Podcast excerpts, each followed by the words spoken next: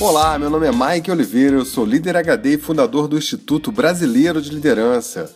Que bom ter você comigo em mais um quadro do Líder HD Responde. Olha só quem passou aqui hoje. Fala Mike, tudo bem? Aqui é Rafael Soares do Rio de Janeiro. Eu estava ouvindo esse último Líder HD Responde que falou sobre não posso demitir. E agora? Muito interessante, dicas valiosíssimas. Eu tenho uma dúvida, eu queria que você me ajudasse. Qual é a dica para liderar parentes no trabalho, pessoas da família na empresa? Eu sei que as pessoas falam assim, ah, tem que saber separar, mas não é uma tarefa fácil. Você separar a família do trabalho não é uma tarefa fácil, é uma tarefa bem complicada, porque você não lida a pessoa da sua família da mesma forma que você lida com os outros funcionários. Sei que isso não é o certo, mas é algo muito difícil de se fazer. E em pensar que ainda tem um agravante, que essa pessoa é um adolescente, digamos assim, de 18 anos. Então que se torna muito mais difícil, né? Eu acho que a liderança em cima dessa turma já é difícil, imagina sendo parente, né? Sendo da família.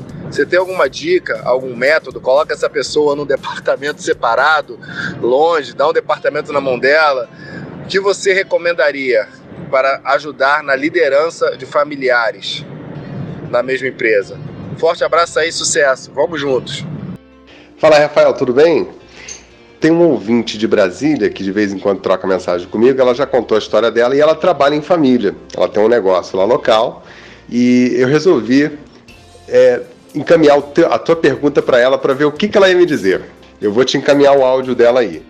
O nome dela é Maria Luísa, ela é de Brasília e no meio do nosso bate-papo ela soltou essa pérola aqui. Presta bem atenção. Bom dia, Mike. Legal.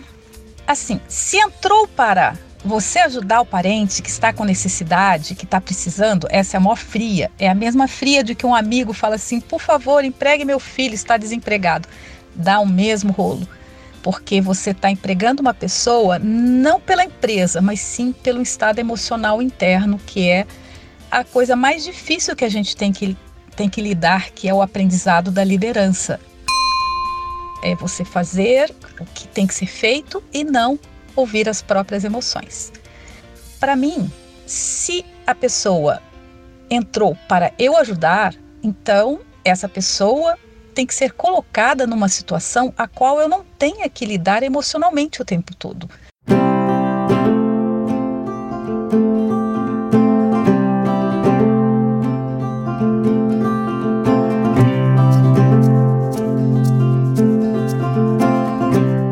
Olha, eu recebi muitas mensagens esses dias falando sobre negócio em família, sabe? E andei conversando com alguns ouvintes. E na verdade, é, respondendo a tua questão, acho que eu vou responder a várias pessoas que têm esse mesmo dilema, que trabalham com pessoas da família no negócio, que têm negócio em família e por aí vai. Mas eu quero te contar uma história que pode te ajudar. Teve um, uma passagem que eu contei no podcast qual a sua versão, que eu conto um pedacinho da minha vida ali, que eu passei, eu fiz a prova do colégio naval, aí acabei não ingressando porque eu tinha daltonismo, e logo depois, meus pais eram separados, eu fui morar com meu pai. Eu tinha na época talvez 15 anos, acho que eu tinha 15 anos. E meu pai tinha um material de construção, uma loja de material de construção. Eu fui continuar meus estudos e fui trabalhar com ele, na, na loja dele. E meu pai tinha sido gerente, gestor, auditor, teve uma carreira bancária durante mais de 20 anos e tal, ocupou tudo quanto é cargo dentro do banco e tinha uma liderança muito forte, né? É lógico que na época eu não tinha noção disso exatamente. Mas quando eu entrei no negócio dele, ele foi muito firme comigo, sabe? É, ele nunca me deu moleza, não. Então, quando eu entrei, eu lembro dele ter colocado para mim as regras do jogo, né? falou que eu teria que trabalhar duro, é, até mais do que os demais, para poder, pra poder é, conquistar meu espaço lá. É que o fato de eu ser filho dele não é ter moleza, não. E, de fato, é, o que, que ele fez? Ele me deu primeiro as atividades mais duras. Tudo que era, era chato de fazer e tudo que era ruim de fazer, do ponto de vista do adolescente de 15 anos, eu fazia. Então eu descarreguei muito caminhão de cimento, cara. Carreguei muito caminhão de pedra, fazia entrega de areia, essas coisas brutas E ele não aliviou, não. E eu, pô, era um cara estudado, eu tinha acabado de passar no colégio naval, quer dizer, tava cheio de, cheio de mim mesmo, né? Mas ele tratou de baixar minha bola. Então, ele, ele me colocou para fazer essas tarefas. Eu perdi a conta de quantos caminhões de cimento eu descarreguei no período que eu trabalhei lá. E, e olha, caminhão de cimento é um negócio. Cada, cada saco de cimento tem 50 quilos, aquele troço bem quente ainda da fábrica. Né? Então era, era terrível. E com isso ele foi moldando o, o meu espírito para o negócio. Né? Eu fui crescendo, fui aprendendo a vender no balcão, ele foi me ensinando a vender, a fazer grandes amizades com os clientes, né? É, a criar relacionamentos. Depois eu aprendi a comprar também com ele. E, e ele foi um excelente professor para mim. Ele me ensinou tudo de fluxo de caixa, de controles de, de, da empresa, né? de, de operações bancárias. Eu, eu, com muito novo, tive a oportunidade de aprender com ele. Mas ele sempre muito firme comigo. Eu lembro que uma, teve uma passagem interessante, teve duas passagens interessantes, quando eu trabalhava no caixa. Logo que eu, eu peguei o caixa da loja, eu, eu, pagava, recebia as coisas e tal, dos clientes, recebia em dinheiro, naquela época era pouco cartão, então é, eu lembro que uma vez, na hora do almoço do meu pai, ele saiu para almoçar, eu fiquei tomando conta da loja, e uma pessoa veio com um cheque para fazer uma compra, comprou os materiais e tal. E eu vou tentar traduzir em dinheiro de hoje, tá? Porque eu não lembro exatamente a quantia, mas era mais ou menos essa proporção. A pessoa me deu um cheque de mil reais e para comprar alguns materiais de 300 e me deu um endereço de entrega. E eu, sem maldade, dei o troco desse cheque em dinheiro para a pessoa. Então ela me deu mil reais em cheque para comprar uma coisa de 300 o cheque já estava pronto, era de um terceiro, e eu dei 700 reais de troco para a pessoa. Quando meu pai voltou do almoço, falei, pô, cara, fechei uma venda boa e tal, aí mostrei para ele. Ele, tá, e como é que essa pessoa pagou? Eu falei, ah, pagou com cheque. Qual cheque? Deixa eu ver. Aí ele olhou o cheque e falou, Ih, isso é golpe. Ele logo sentiu que era golpe, né? Aí ele partiu pro endereço, chegou lá, era um terreno baldio. Eu lembro que naquele dia ele ficou muito pé da vida, sabe? Mas ele não chamou minha atenção. Por quê? Porque ele sabia que o erro era dele. Ele não me preparou para colocar aquilo ali. Eu não tinha competência para fazer aquilo. E ele deveria ter me treinado, deveria ter me capacitado, me orientado. Então o que, que ele fez? Ele contou até 10, naquele dia ele estava irado, né? ele não falou nada comigo, mas eu vi que ele estava transtornado. No dia seguinte, ele com mais calma me chamou, me contou o caso todo, me explicou como eu deveria ter procedido e aí me deu uma aula de caixa. A partir dali, ele, ele ficou monitorando até eu ter mais, mais conhecimento do negócio e, e andar um pouco sozinho. Algum tempo depois, aconteceu um segundo episódio. Eu fechava o caixa todo dia, eu era bastante organizado, eu aprendi a ser organizado com ele, com essa coisa de caixa, dinheiro, documentação, sabe? Ele fazia eu colocar as notas até alinhadas na mesma posição, né? com a face da, da, da moeda para cima, enfim, era um negócio. Ele era muito metódico com isso, eu acabei absorvendo isso. E aí faltou 50 reais no caixa naquele dia.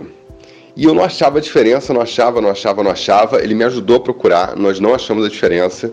E aí ele foi muito duro comigo, sabe? E no meio do discurso dele para mim, eu percebi que ele chegou a duvidar de mim, sabe? Falou, pô, você não pegou esse dinheiro não e tal. E eu fiquei muito ofendido com aquilo. Fiquei muito ofendido. Pô, como é que o pai pode desconfiar do filho? Mas ele ficou realmente, ele me bateu duro, ele não aliviou, não aliviou não. E eu tinha nítida sensação de alguém tinha metido a mão no caixa. Por quê? Em alguns momentos que a loja estava cheia, às vezes outra pessoa ia lá e manuseava. Ele falou: Isso não pode acontecer, o caixa é seu. E eu comecei a observar o comportamento das pessoas que mexiam em alguns momentos e aí eu acabei descobrindo que realmente um dos funcionários havia roubado. Eu consegui pegar um flagrante, mostrei para ele e ele acabou dispensando o funcionário depois, né? Então também aquilo serviu para eu afinar meu sangue, né? O termo que ele usava muito. Você tem que ficar esperto para você afinar teu sangue. Então, é, o meu pai nunca me deu mole, entendeu? Ele sempre foi muito duro, ele foi, foi muito firme comigo. É, ele sempre pegou muito pesado e não era pelo fato de eu ser filho dele que, que eu ia ter moleza ali. É, eu acho que isso foi uma coisa muito importante. Ao longo do tempo, eu fui aprendendo várias coisas, eu fui aprendendo é, sobre outras rotinas, ele foi me dando mais responsabilidade, até que chegou quando eu tinha ali mais ou menos 17 anos, onde ele bateu nas minhas costas e falou assim: Ó, você tem que ir embora. Você tem que ir embora porque isso aqui é pequeno para você, você está crescendo muito, não vai te caber aqui dentro e você tem que dar voos mais altos, né? E aí ele me deu um empurrão para eu é, seguir o meu caminho, né? Então eu, eu, na época, eu fiquei muito chateado com ele quando ele, ele teve esse primeiro movimento, né?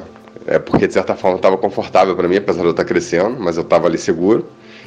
E, e foi um negócio extremamente importante. Que dali eu saí para estudar, mudei de cidade, né, fui trabalhar em outra empresa, com outro emprego e saí já com a bagagem para quem tinha 17 anos. Isso me ajudou muito. Então, é, eu acho que é, esse direcionamento que ele tinha de, de ser firme, né, ser austero, e, e exigir de mim mais do que os outros é, me fez mais forte. E fez com que o negócio dele mantivesse, é, não, não se perdesse, ele não perdesse a liderança, a coordenação dele em função disso, né?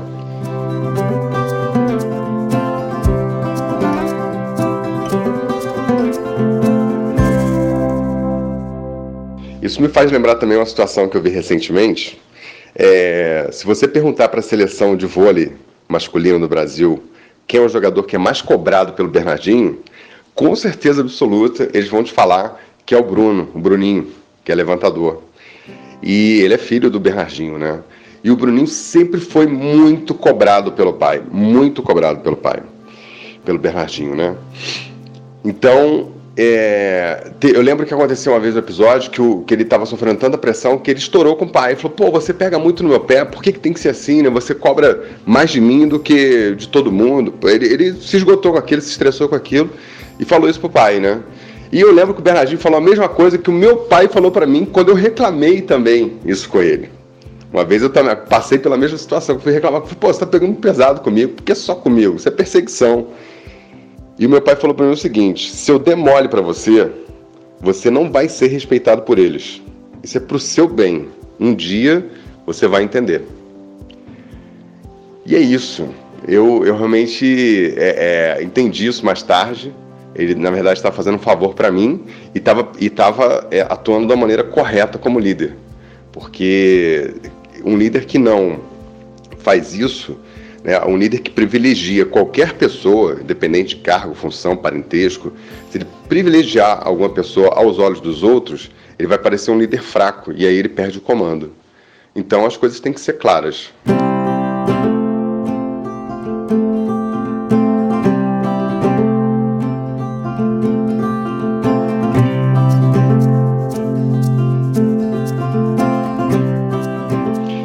Fechar, eu quero te falar o mais importante disso tudo.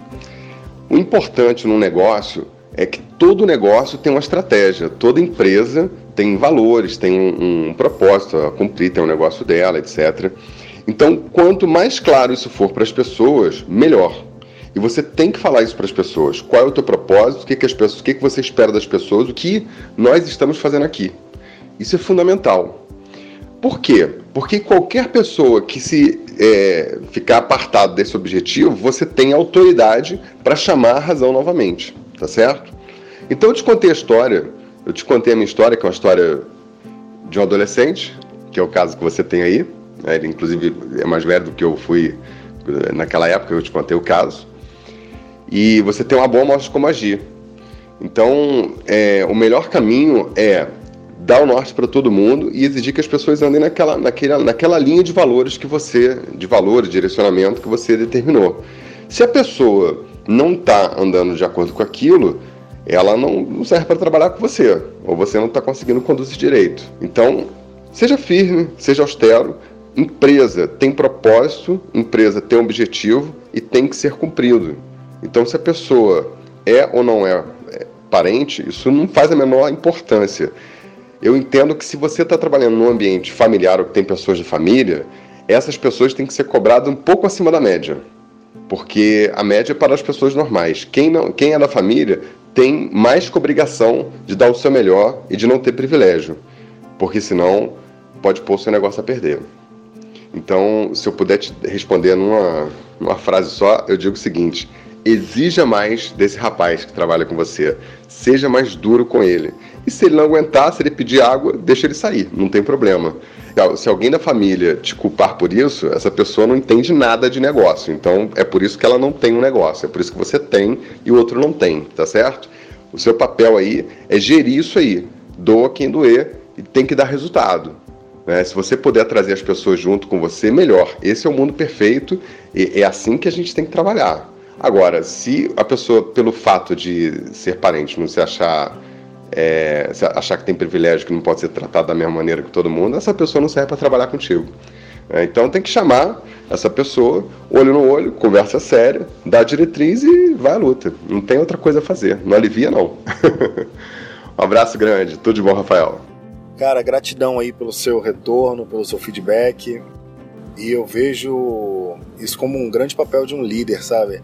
Um líder não só responde às nossas perguntas, ele cria questionamentos na nossa cabeça, né, na nossa mente. E uma parte muito importante foi quando você questionou é deixar claro o propósito da sua empresa. Tenho certeza que agora eu vou, eu vou fazer diferente. Vou dar uma puxada, fazer as coisas mais firmes para ter resultado. Falou? Um grande abraço aí. Obrigado, tá, Mike? Tamo junto. Então, Rafael, eu estava ouvindo a mensagem que eu mandei para você e aconteceu uma coisa mágica, cara. no episódio Tela Branca, eu apresentei uma prática HD que é você elaborar, você falar sobre o seu passado para poder ressignificar as coisas. E eu te contando essas histórias que eu passei quando eu era jovem, trabalhei com meu pai, eu ressignifiquei completamente as coisas. é incrível, eu estava ouvindo a minha própria gravação agora e eu me dei conta do quão brilhante que meu pai era, cara. Sensacional isso. Olha, realmente falar sobre o passado nos faz ver com os olhos de hoje esse passado novamente e faz a gente entender o passado de uma forma diferente, né? Isso é muito poderoso. Obrigado pela oportunidade de revisitar e ressignificar o meu passado. Foi ótimo. Forte abraço.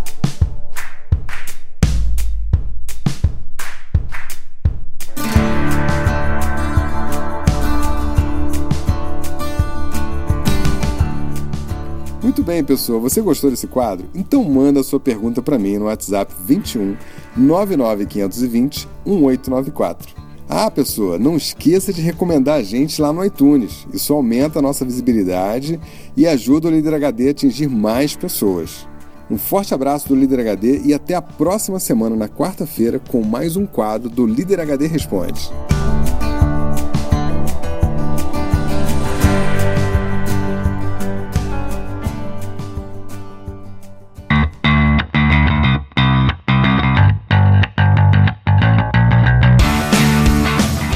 pessoa, tudo bem? Eu tenho uma notícia muito importante para você.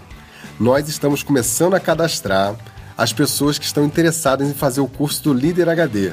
O Instituto Brasileiro de Liderança vai lançar a primeira turma do curso Líder HD e vai ser revolucionário. Nós vamos mudar completamente a forma como se vê liderança. Nós vamos definir liderança de uma maneira que você nunca viu e vamos te entregar a essência de tudo que tem por trás do mindset do líder HD.